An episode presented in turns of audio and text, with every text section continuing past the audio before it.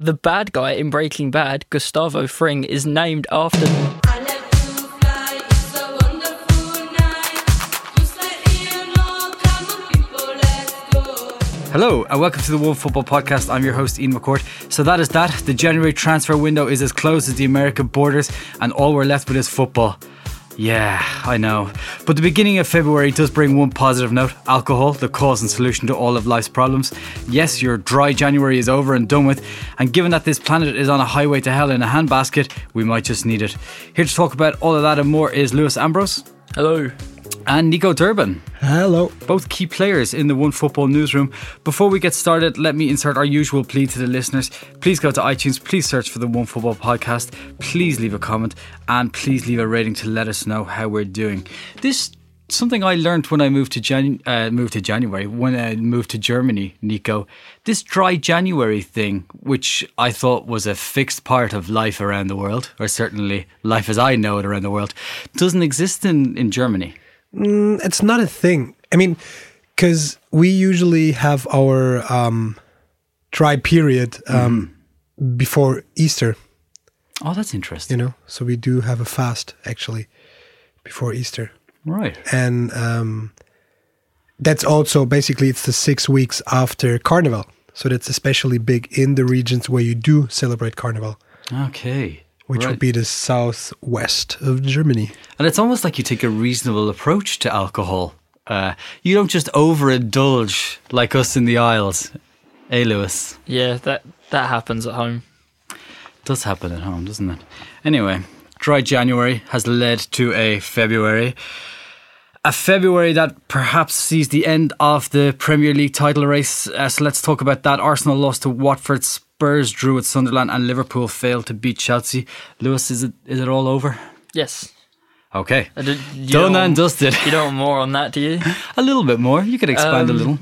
Well, uh, yeah, Chelsea are a considerable way clear of the pack, uh, the the entire pack.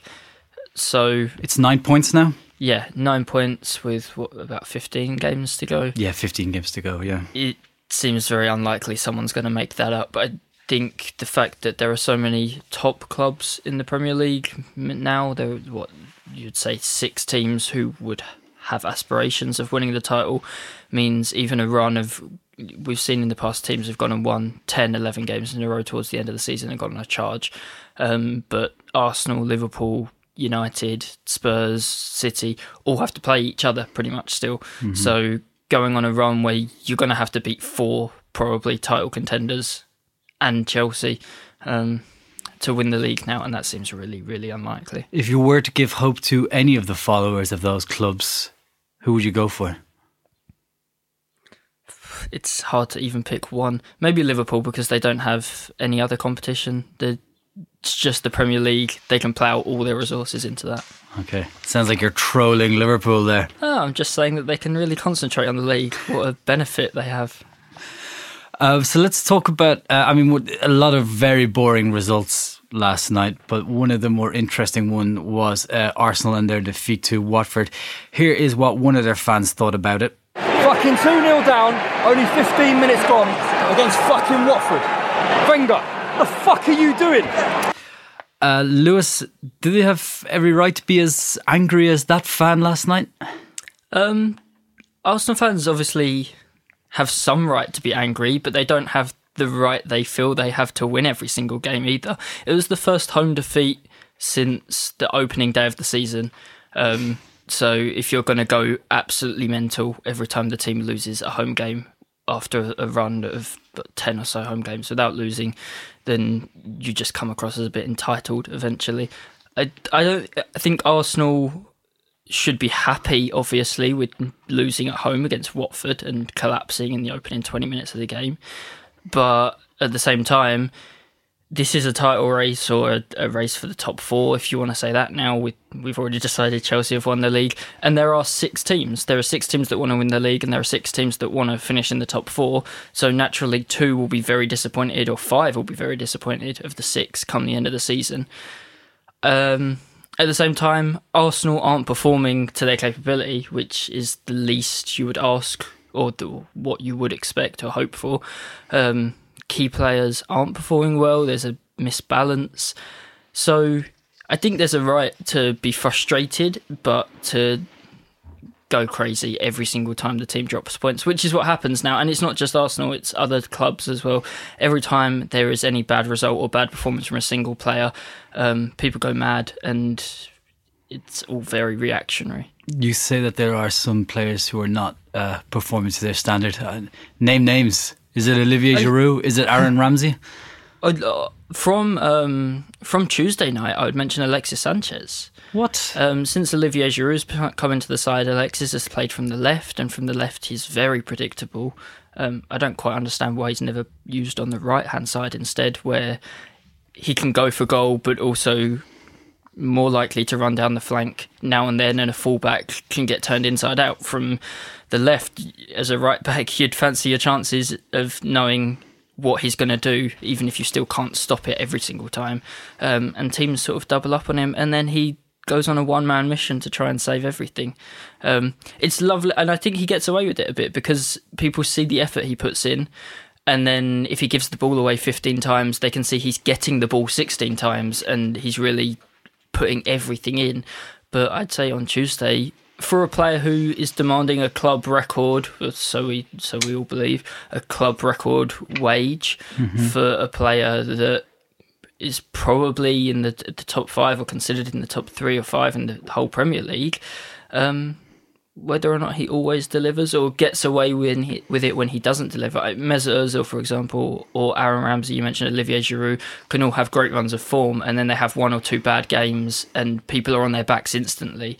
Um, Alexis has the luxury of not quite so much pressure, Well, he's dug them out of so many holes uh, along the way. but so have the other players that I've just mentioned. As Giroud's just scored in every single game he started. It, like I think he just scored in nine Arsenal starts in a row. And got subbed off at half time yesterday when things got going well.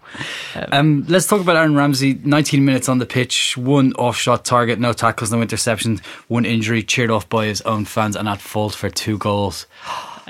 Maybe he should stick to the modelling. cheered off by some fans. Oh, I, I, I don't know. Are you saying he's a good model? I've seen him model. I think he models for it's like Armani or Hugo Boss or one of those. He looks good. Better off the pitch than on the pitch at the injured moment. now, so we'll have a bit more time for that. He will, all right. The next, the next He was uh, he was one of the recipients of many of the fans' ire last night. Deservedly Yeah. so. Yes and no. I, I think Ramsey was partly a victim of coming off when the game was at its worst. Uh, Arsenal, what Arsenal weren't going to keep conceding two goals every 15 minutes, and he came off pretty much straight after. Um, the the first goal took a deflection off him. It can happen. And the second goal, Ramsey's the guy who gave the ball away, but on the halfway line, and Watford then went 40 yards unchallenged and scored. The, the ball wasn't in the box. The ball wasn't hitting the back of the net when Ramsey gave the ball away. Um, I think other players were more to blame for him uh, for the goal than him, but he is a very divisive player. I don't know where it comes from. I don't know if people. He had that fantastic season a few years ago before he got uh, between major injuries. Um, and I actually think people have a bit of disdain for him proving them wrong and not liking to look stupid. That's Um, odd. It's very odd. Um, and I think at the very root of people disliking Ramsey is an enormous desire at Arsenal among fans for Jack Wilshere, the homegrown player, to succeed and the belief that they can't succeed in the same team together. And you'll find very common amongst Arsenal fans is you like Jack Wilshere or you like Aaron Ramsey and you only think one of them should ever play for the club, uh, which is obviously ridiculous. God, I, every time I hear these sort of debates, I just want to face I, uh, yeah, I, thi- I think uh, really at the heart of the divisive nature of Ramsey and his form and his future at the club is how much you rate Jack Wilshere or how desperate you are for Wilshere to be a success. I'd get rid of both of them and get in some proper midfielders. I'd also get rid of Francis Coquelin as well. Yeah, Although he's I- not going anywhere. He's got a long term contract. Francis Coquelin has been given a new contract. Yeah, Arsenal have won 13 games that he hasn't started this season. Just a coincidence. All 13. Th- th- There are 13 games that he hasn't started, and the team has won all 13. They've uh, they've won seven of the 19 he has started, and I think there's a bit of a correlation. Just a coincidence. It's one of those It- it glitches may- in the matrix. It may well be. yeah. Yeah, we, Um, we must all be wrong. They play Chelsea next weekend at Stamford Bridge. Uh, it's not looking good, is it? It's not. Uh, no. Are there any positives going into this for Arsenal? Um, it's the first game of the weekend, so Arsenal fans can enjoy the rest of their weekend once it's over. um, yeah, I mean, uh, Ainsley Maitland Niles played in midfield in the FA Cup in, on Saturday and was assured and uh, encouraging performance. So, with Ramsey injured and Oxlade Chamberlain hobbling at the end of the game, maybe Arsenal fans will get to watch 90 minutes of him alongside Coquelin against the runaway league leaders. With the best midfield in the league. Yeah, and no Mustafi behind them. What's wrong with Mustafi? Uh, Mustafi had a quite serious looking clash of knees in injury time last night and spent the last four minutes of the game trying to get back to defend and couldn't. Uh, so there's no news yet, but we'll see if he manages to make it for the weekend. Okay. Um, you also wanted to mention Leicester. Leicester, who have taken just 21 points from 23 games this season, the worst ever total by a reigning top flight champion. It's not looking good. We were sort of. I, I remember when we were doing the preview podcasts, we were sort of joking, saying, "Oh, you know, Leicester could possibly go down this season." It's actually looking like a. po- a it's really looking like a possibility now. I, looking at the table, I'm wondering if Leicester winning the league is what will actually last season is what will actually get them relegated this season. Um, I think if Leicester were any other regular Premier League club, Claudio Ranieri would be very, very close to being sacked. I think they'd have done more in January. Um, and if you look at the sides below and around them, Hull have a new manager who's performing very well. Sunderland have gone and bought three players in the last day of the transfer window. Um, Crystal Palace have Crystal. Palace have Sam Allardyce in charge, and Paul Clement's won three of his four games in charge at Swansea. They're the teams below Leicester, and I wonder if Leicester are not changing based on last season's performances, but actually really could benefit from some change right now. Okay. Uh, yesterday was, of course, transfer deadline day. How was it for you? Thrilling. We were discussing this coming over about how rubbish it was. Yeah, it was. It was. It was really rubbish. When. Brady going to Burnley is the most interesting transfer of the uh, of the day, then you know it's you know it's been a bad one. Yeah, yeah, it was really bad. Um, but I think Scott Hogan was on the big steals of the day. A championship striker going from a mid-table club to another mid-table club, albeit a big one. Um, yeah, uh, the clubs I think in England are getting smarter and wising up to the idea that firstly you should do your business earlier. Secondly, January buys uh, tend to be terrible value for money, and thirdly, they're not going to fix everything just by signing players at last minute and scrambling. So, yeah, I I think we're seeing the end of Sky's famous deadline day. But they have got a new bin that was keeping us all rather amused during Yep. the day. Yeah, the, the vanquished rumours thrown in the bin and emojis used to represent how fans were feeling. Um, welcome to football in 2017.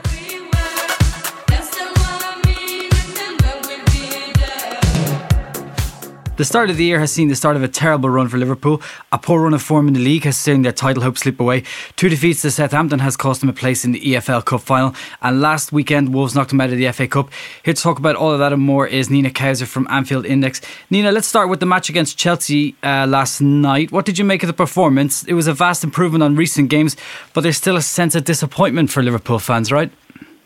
Um, I think it was definitely a step in the right di- direction. Certainly in the second half, I think we played with a bit more purpose. Um, we were there was a bit more industry. Um, obviously, like you said, we're playing the league leaders. Uh, you know, they're a bit more, they're a lot more disciplined defensively, and you know, we knew it was going to be a big ask, especially with the results that you mentioned. Three home losses on the bounce, which hasn't happened in a very long time. We were unbeaten at home.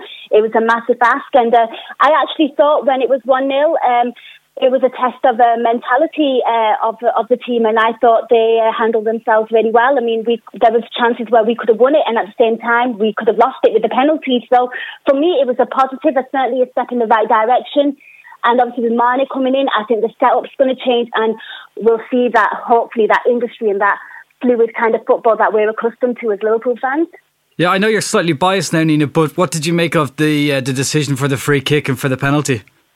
Well, I was actually at, at the at the game, so um, I just had sort of one view of it, and uh, The free kick looked a little soft. I was actually more frustrated with uh, Simon Mignolet for um, taking an age to set up his wall. It was actually a comment I made in the stadium.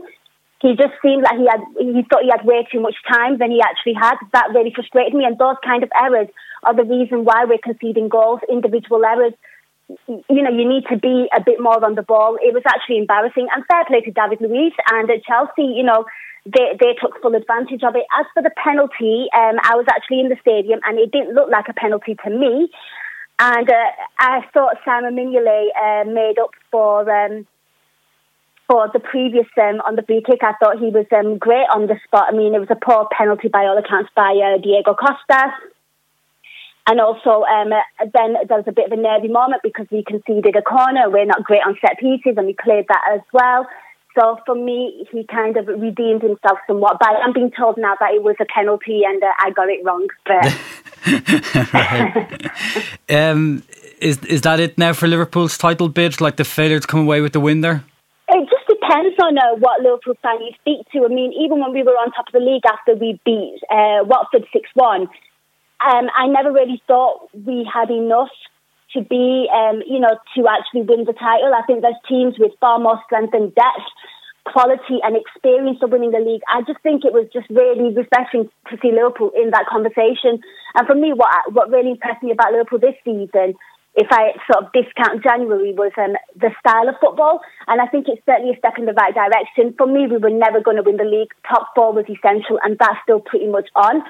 But I think if you speak to the um, average Liverpool fan now who thought we might have had a chance of winning the league, I think even they know um, it's well without, um, we can't do it. Uh, Nina, you say you were at the match last night, um, and there was obviously nothing. Un- there was nothing unusual about Klopp turning to face the main stand and you know get a reaction from the supporters. But it seems like a few of them were having a, a bite back at him. Yeah, I mean, I was actually sat on the opposite end. I was in the the, cent- the centenary. Uh, usually, I do sit in the main stand, and uh, it can get a bit uh, quite negative in there. Uh, you know, fans are screaming uh, at players, demanding so much from them. It is a common occurrence, um, unfortunately, at Liverpool, certainly this month as well, where, you know, fans are getting frustrated with certain players. And, you know, I've witnessed it myself where you can, it becomes apparent which players are the scapegoats. And uh, I was I was actually at the Southampton uh, the game uh, against Southampton, and you know there was um, it was evident which players were getting a, a lot of abuse and which ones were sort of being pardoned, and when it was collectively uh, a dreadful performance from all the team. So yeah, it, it is a common it is a common thing, and I think it's something that Klopp probably isn't quite used to, certainly coming from Dortmund. Uh, but the fans do bite back because I think they just um, are just so frustrated with um, how much off a cliff they've fallen. Right, and and just for anybody who hasn't been to Anfield, the the sort of close knit nature of the ground means that the players and the staff can really hear everything that comes from the fans. Isn't that right? It, it does absolutely. I mean, you can really hear it, especially you know anyone that's sat by. You know, I normally sit top end of the main stand, but at the bottom you, you hear everything. And I've I've sat you know not far from the dugout in the past as well, and it is you can hear instructions, you can hear a player screaming at each other. You know, it is a bit surreal as an experience, and then then at the same time. Um, if, if players can't mentally block out what the fans are screaming, and some of our players are sort of guilty of this. I think Dejan Lovren can't block out the crowd. I think Adam Lallana can't do that. You know, he he absolutely crumbles against you know Southampton. Uh, you can really hear everything if you're not una- if you're unable to block it out. And I think Klopp is uh, quite right to have a pop at um, the fans because sometimes it does become a little unnecessary. But then at the same time, you can understand fan frustration. So it's six in one and half a dozen in the other. As long as you're you know you're partial and you know it's not completely unbiased, uh, I think I think you're okay. Camille, we've mentioned the uh, the sort of disastrous January so far. That's certainly words that uh, Steve McManaman has used to describe it. Um, what was the? It just seems to come out of nowhere because it ended like December ended on a high with the win over Manchester City, and then all of a sudden it just fell apart for Liverpool. Is it just down to Mane leaving, or is, is there was there anything else there that it can be pinpointed on? I mean, I think Mane was a, a, a massive factor because, you know, he completely changed our attack. You know, with Mane, Firmino and Coutinho leading the line, that put Daniel Sturridge, who was, you know, our, our saviour in terms of attack, and Divock on the bench.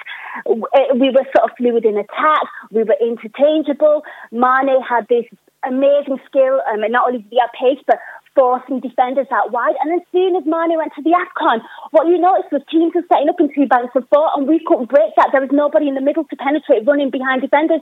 We became very obvious and predictable. As soon as Mane come on against Chelsea, he even put in that he put in that gorgeous ball for Firmino. Unfortunately, he didn't get you know, the clean header to, you know, make it 2 1. He is a massive threat. Also, another thing you need to um, factor in as well is fatigue. We've been playing the same system and the same 11 when they've been fit throughout the whole season. And I think fatigue has played a massive impact in that. And I think, you know, it's catching up on the players where they look mentally tired, physically tired. Injuries has been a massive factor. And I know some fans won't like to hear me say this, but I think now with the lack of football, I, I think we might go back to playing that style of football again. I think now they'll have that recovery period because it was a massive concern for Jurgen Klopp. And last season, when we were actually still in the EFL Cup and the FA Cup, players looked tired and mentally exhausted. And again, that is a lack of rotation. Hindsight is a wonderful thing. You know, we're all sat here saying now that, oh, Klopp should have rotated. He should have. He doesn't have a big enough squad. He should have spent in the transfer window. All those factors have contributed to the poor dip in form. Because even that impressive win against Man City, they actually looked absolutely broken in the second half. Really tired. Yeah, Nino, you just answered the question I was about to ask. Is if Klopp should have gone and done something in January because he said himself after the was it the Sunderland game that there wasn't enough space between the FA Cup and then the Sunderland game, and then he went and played nine of the same eleven again. Yeah, absolutely. I mean, it, it's funny because um, as Liverpool fans, I mean, I know you guys will probably always look at Andy Carroll as one of the worst January buys, but Liverpool are actually quite savvy in the January window. You know, we bought, you know, Suarez, Coutinho, Sturridge, you know, massive players. You know, we've we've actually done some good business, but I think the difference here is, you know, some people are blaming FSG, like, are they actually letting Jurgen Klopp spend with a positive um, turnaround from from the summer? Uh, Is it FSG? Is it Klopp being stubborn? Um, I think what you need to remember is Liverpool have been very, very um, effective in the January window in the past. But then if you look at a coach, say like Jurgen Klopp, I think he really likes a pre-season with players. And that's evident, you know, because we, we were on the tour with them, LFC, in the summer in the, over in the States, and you could really see what he was trying to do with the team. And I think maybe he thought, I don't have enough time to coach the players, or the players that he wanted are actually available. So I think, you know, you can make whatever you want of it. And uh, even against Bournemouth, when we lost and people were screaming for subs, and he actually said, I couldn't turn to the youngsters on the bench. Clear indication that this squad is not deep enough, it's not strong enough. You know, there isn't suitable, adequate reserves when the team gets injured. However, on the flip side, when we were playing great football at the beginning of the season, the bench looked really strong. You had the likes of, say, Klavan, Mignolet, Sturridge, Origi, Wijnaldum, Ojan on the bench, and Alberto Moreno. There were options, you know, there were suitable options. But soon as there was injuries to the first team, those players were called into action, which meant the kids were back on the bench. And it just reminded me so much of the Brendan Rodgers era the you know the Jurgen Klopp season last season, and you know that is a big concern because when you look at teams like Manchester United, they don't have that problem, but we do. Uh, one more question before we let you go, uh, Nina. Um, you mentioned the bench. You mentioned Daniel Sturridge. What's gone wrong with them? I mean, even even ex Manchester United players. I'm thinking of Rio Ferdinand. They're starting to get annoyed with him. And obviously, he didn't come on last night for the Chelsea game with you know Liverpool needing to score a goal.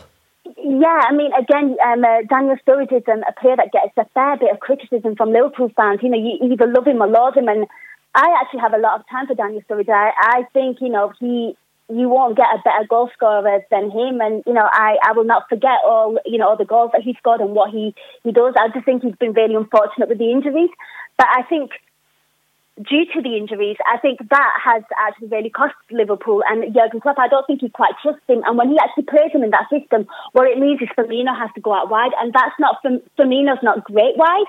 So I think, and when he has been given the license to go and play, I'm talking about the Southampton game. You know, he had a few chances and he missed them. You know, people think he, you know, he fails to get involved in the play. He's been accused of being lazy. He's not lazy he just finds it really hard to fit into this um, this um, uh, style of football of attacking three. I think Daniel Sturridge prefers to play up two with another striker, and I don't think he fits the system. He might get better at it, but again, then you can look at it and say, well, he's actually not had an awful lot of game time with this team in this new setup. So really, can you blame the player?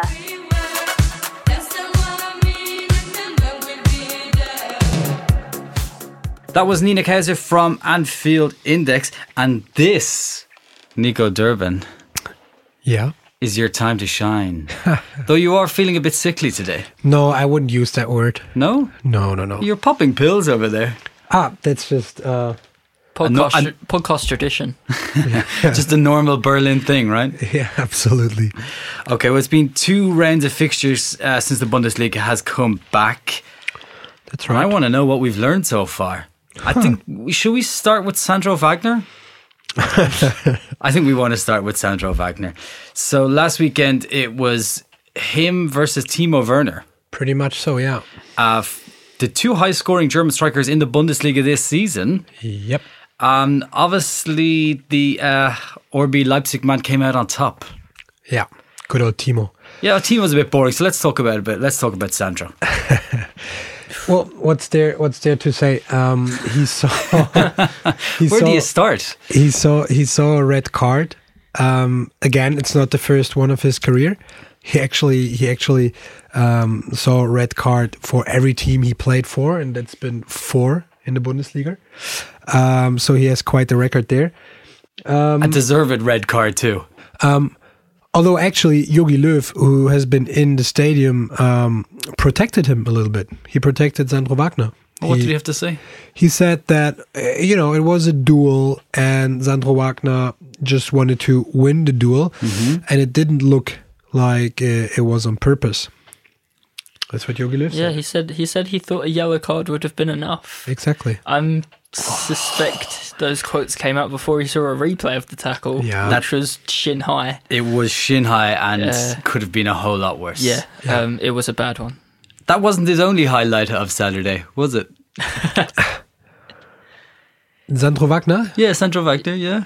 Ian, I think I think you want to mention his fashion wear on uh, on on Sports Studio. Yeah, so he went on Das Aktuelle Sports Studio. For those not in the know, it's Germany's equivalent of Match of the Day, with what can I can only describe as an aggressive look.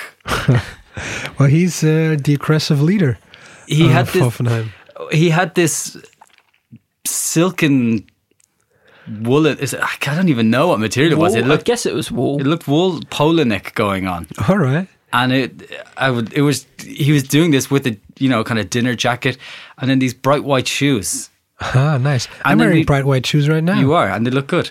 Thanks. Uh, But you've got more of that street feel going on, whereas he had I don't know what he had going on, but He, this, he was he was trying to cross R and B with a Bond villain vibe. a I little bit. all right That's not a bad look. But I, there was something I wanted to say about polo necks. I also noticed that Cristiano Ronaldo has been wearing polo necks And Thierry lately. Henry yesterday, so it's something to do with arrogant strikers. wearing polo you, necks. you think Sandro Wagner is arrogant I think I think he might be. he he said he said himself sometimes sometimes I just feel like a gladiator He, um, That's what he described himself as. Yeah. in the in the summer, he he came through the Bayern Munich youth ranks, and in the summer he was basically linking himself with a return to Bayern Munich. um, it- and and when those rumours started to spread, he then did an interview and said Bayern Munich's players aren't paid enough. Um, What? Yeah, yeah, seriously. Um, yeah yeah, if that if that wasn't, I think recently he scored the most goals in 2016 of any German player. I think 20 in the Bundesliga. Yeah. uh, keeping Darmstadt in the league and before moving to Hoffenheim. Obviously. And he came out over the, the winter break and said, Well, I'm the best German striker by a mile. Well, there was there was two fans in the, in the during the sports studio. There were two Hoffenheim fans in the second row wearing homemade Wagner for Germany T-shirts. all all two of them Hoffenheim fans All two of those Hoffenheim fans. How likely is it that he'll ever get a good chance at uh, at a go for Germany? I think if he would get a chance, he would have had it already. I don't really see him unless we have major injury problems. Um, but he will be in the same. He, he he must be in the same drawer as Stefan Kießling is. Yeah, yeah. Yeah, they're not getting a chance. There's Um, Timo Werner next, probably. Wagner was amazingly part of the, that incredible under 21 side, the one that smashed England in the, the Euro under 21 final in 2009. Mesut Ozil and Mats Hummels. Yeah, it just seems odd to me that they wouldn't go for him. um, but he's 29 years old already. Uh, Mario Gomez is obviously ahead of him. If Germany even play with a number nine, we've seen mm-hmm. that Yeah. Reus or Müller or Götze can play up front or have played up front for Jurgen Löw's side. And then the Confederations Cup coming up in the summer is going to be more of a squad for the future. So mm. Werner, if no one else, maybe Kevin Volland will Yeah. definitely be ahead of him. Yeah, and and now maybe we see some uh, André Schürrle playing at Dortmund. First time he started with Reus and Aubameyang. Actually, this weekend. Nope, first time. That is true. Dortmund were held to a draw last weekend, the fourth of their last five games, Yeah, unbeaten in six. unbeaten in six. If Now, you this want to is- spin it another way. This is something I wanted to ask the both of you about. The former Dortmund defender, uh, Michael Schulz, uh, spoke apparently for a number of fans when he told Sky after the match that Thomas Tuchel is not Klopp. Klopp. He doesn't really fit this club.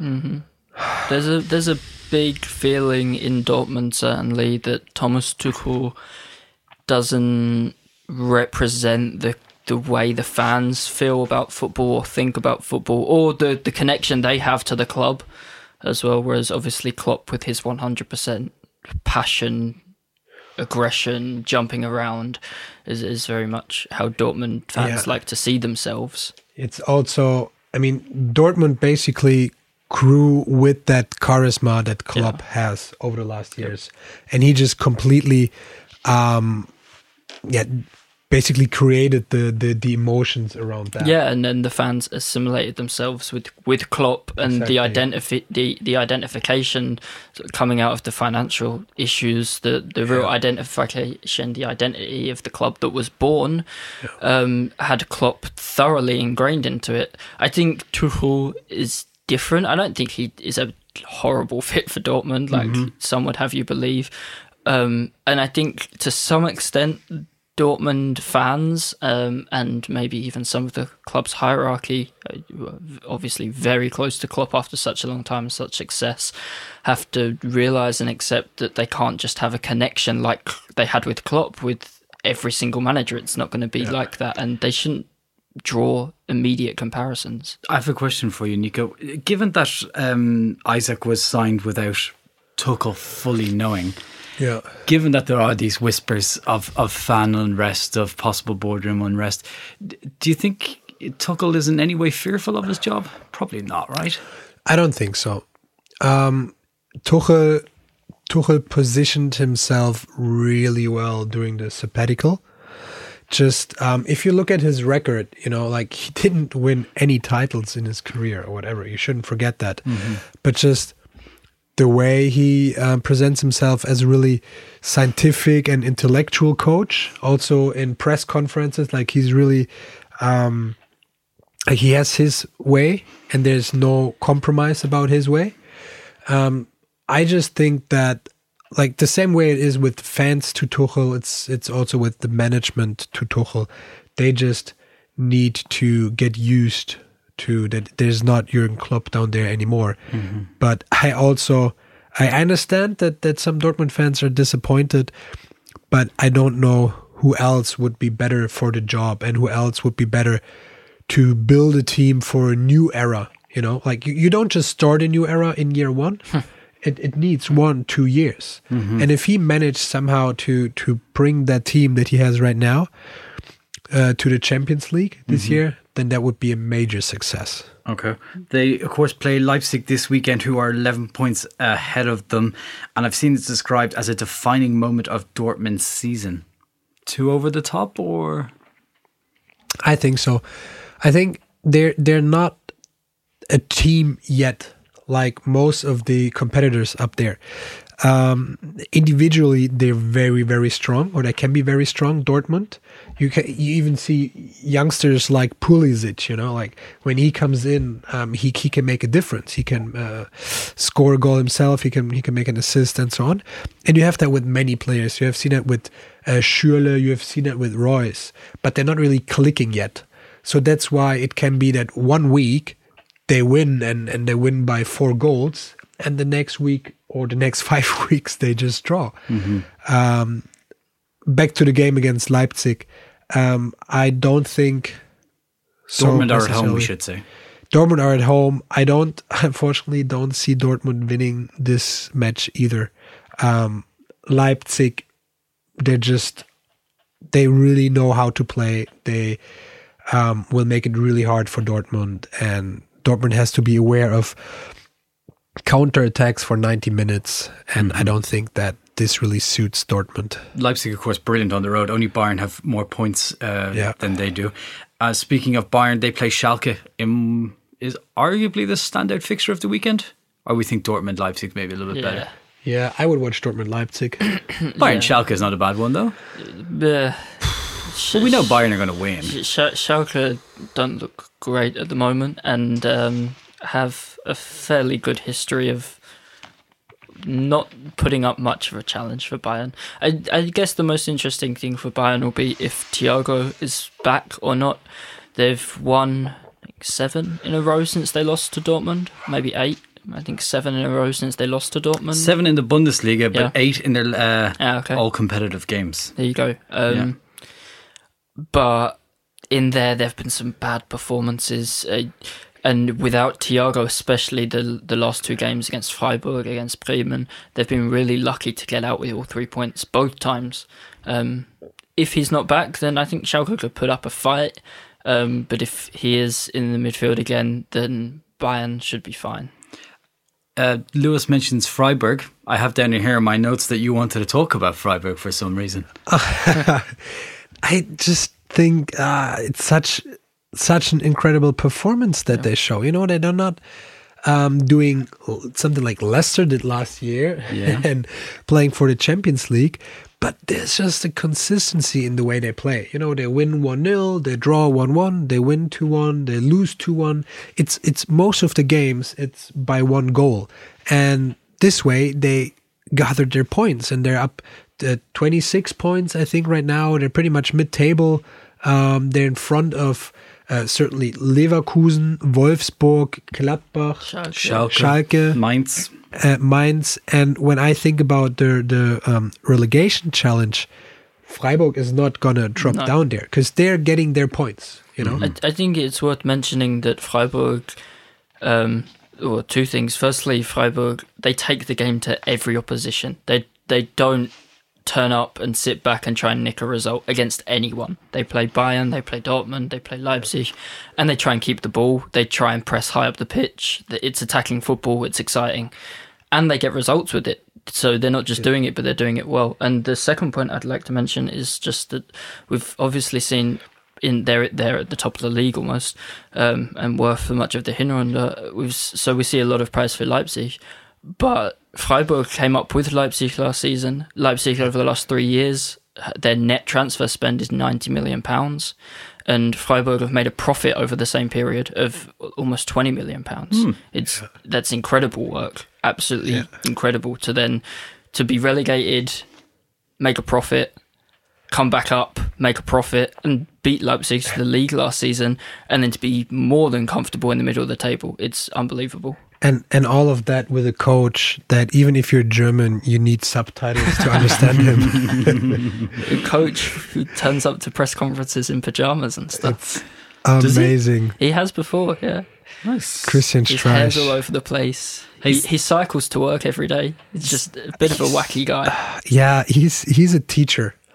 Um, that was his original profession. Yeah. Yeah. C- correct me if I'm wrong. I'm just like I actually didn't look that up, but I think to remember that uh, he's a teacher and he takes that so serious. Like I think actually he's teaching the players Yeah. everything. Yeah. Speaking of coaches with wild hair, it's not working out so well for old Torsten Frings at the moment, is it? You wanted to talk about this as well, and I'm, I'm always happy to cope to uh, to talk about Torsten. Can I Did can you I just butt in while we've mentioned Torsten Frings because I don't know if you guys have watched Breaking Bad. Yeah. But um, it's No, I've not in- seen Breaking it's Bad. been in the news today that the bad guy in Breaking Bad, Gustavo Fring, is named after Torsten Frings. What? The, a writer was speaking and was asked something and asked about names of characters, and Gus Fring came up and he said, "Well, there was a Bundesliga player called Frings, and that's sort of how he came about. Uh, these Breaking Bad conversations go over my head. so- Oh, I just thought I'd let you in on that. okay. Yeah. Interesting. Is that what you wanted to say about Torsten Frings? Well, I would have mentioned it actually, but I, I didn't really. I never finished Breaking Bad, so um, yeah, it was definitely better than you, Luis. After um, the second this. season, ah, just Yeah, it's just like this. All of a sudden, he's a science teacher and he's blown up labs. Ah, Just didn't seem. I know it's TV and you got to suspend a certain amount of reality, but even still. Anyway, Anyways, um, De Lucha, Torsten Frings, that's his nickname. Um, he, he gained that nickname when he was playing next to Michael Ballack in the, the national team. Um, yeah, unfortunately, it's not really working out too well for him. Um, and, you know, he, he was at Bremen before as an assistant coach. It was a hard time already. And then he gets that opportunity to, to be head coach but of Darmstadt, I don't really know what their agreement was. Like, it's really tough to to start you, with your first head coach job for a team that's so far down the table and they're going down. and they're going down. It's not Hamburg, you know, like even Hamburg. Like, if I were to consult a coach whether or not to go to Hamburg, I would say, hell no, never, no, never. But Darmstadt, that's that's tough. You know, it's uh, courageous, I'd say. Okay. Well, yesterday also saw the close of the transfer window in Germany. Yeah. There were some interesting moves. And there's one I primarily want to talk to you about because Paddy Higgs has warned me you have some interesting stuff to say about it. And that is Bojan Krkic and his move to Mainz, where he's going to replace Yunus Malli, who's done one to, to Wolfsburg. Yeah. Now, you think, I could be wrong, but you think this is a bad move by Martin Schmidt. Yeah, I do think so.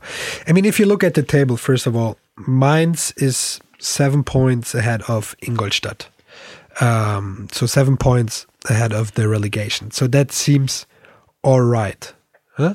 But then still, Yunus Malli was for me their uh, their the, the core of their midfield. It's their playmaker, and he had a really rough start into the season. Uh, but towards the end of the year, like he was playing really, really well, and more importantly, he was scoring goals and he was assisting goals. And he started doing the same now for Wolfsburg. Yes, Wolfsburg lost last weekend against Augsburg, but still, it was his free kick coming in, um, leading to the goal from Gomez.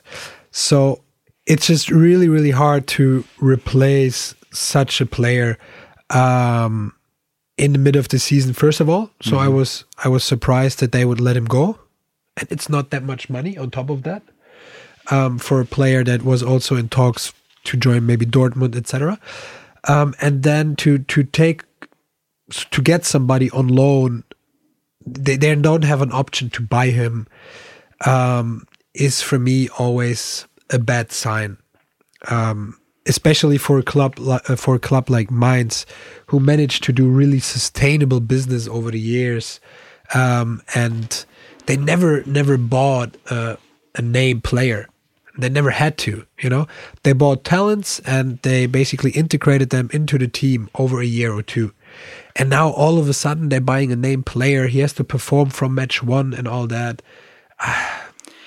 Bojan, Bojan to me is one of the most fascinating modern footballers. Why is that? Well, he was an absolute star at underage for uh, Barcelona. For, for Barcelona, when he was, he had some like ridiculous thing. He joined the club at nine, and within seven years, he'd scored like 850 goals for the underage team. Like an absolute legend. He made his Champions League debut at 17 when he was still studying for his exams. Came on, I scored the winner in a quarter final, having been set up by Thierry Henry. I mean, like really astounding stuff. He, he was he beat Lionel Messi's record as the youngest player to score in La Liga for Barca by eight and a half months. He was called up to the Spain squad for, for Euro 2008.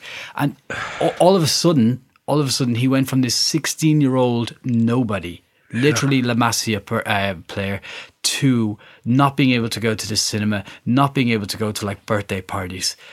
And he just, like, despite having this immense amount of talent, this immense amount of skill, having all of these people around him to help him, he just and, and I mean this in the nicest way, he just mentally hasn't been able to cope with it. Yeah.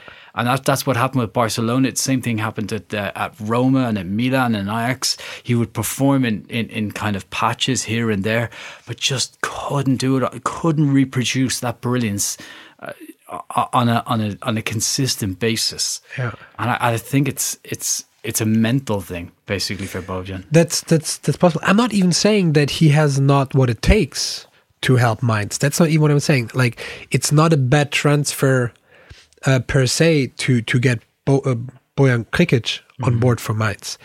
I just don't think that they that the whole structure of the contract and so on it doesn't It's- seem really Yeah, sustainable. It's a bit of an odd one, but I Yeah. I would imagine that, um, as we say, you said loan without an option to buy him outright at the end of the season. I imagine that Mainz, who aren't really in danger of going down, kind of want to get to the end of the season and then. I do well. I, Rouven Schröder has done a really good job since replacing Christian Heidel as the sporting director.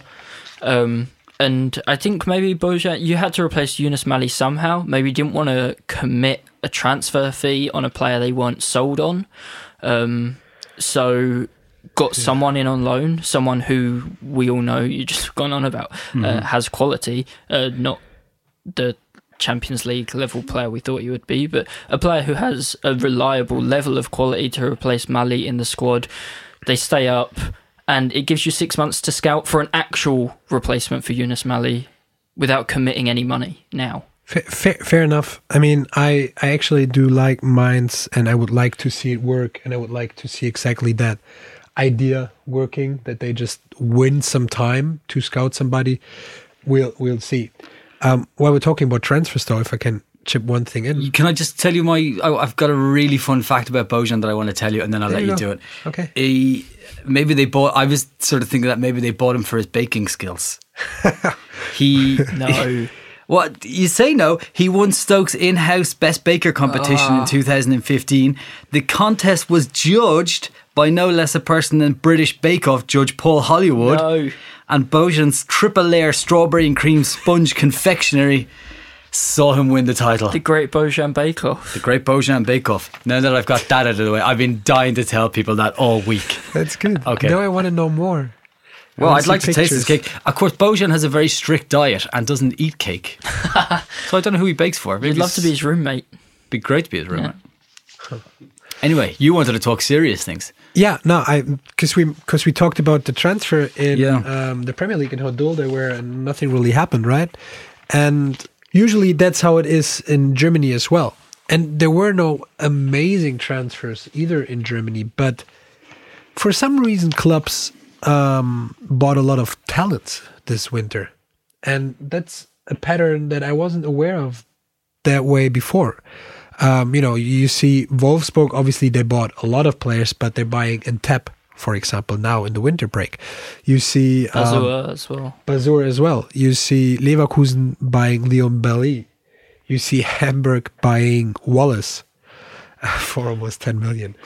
Do you Sorry, I'm laughing a little bit here, but just. Do my- you do you think with sales like Firmino, for example, Karius now uh, going to the Premier League, do you think German clubs have seen a real profitable market for signing guys before they really explode on a on a, and then maybe a bit more outlay for a player than they'd have signed a couple of years ago for most of the Bundesliga clubs? yeah. But they know that there's a big chance that if they're a success, they can sell them for two, three times the money to an English club in a couple of years' time. Yeah, I think so. Yeah, I think so. But also, um, if you really, and obviously, I forgot Isak to Dortmund. Yeah. uh, on that list. Um, what I thought was my gut feeling was is that now they might even be a bit cheaper to buy than in the summer transfer window when everybody Yeah. uh, is spending uh, the big money, you know. And then all of a sudden you have a rumor in the summer transfer window, and uh, the big clubs start throwing serious money around, and maybe you're not able to to get him for 10, 12 million, but all of a sudden, uh, Martin Odegaard style, um, you have all the big clubs um, chasing this this kid. Okay. So I think this could be the reason. Well, we could talk about transfers all day, but some of us have to uh, get back to work. So that's that's all from us today. My thanks to Nico, Lewis, Nina, and our producer Damien. Wherever you are in the world, please go to your local iTunes store, give us a rating, and leave a comment to let us know what you think of the pod. And thanks for listening.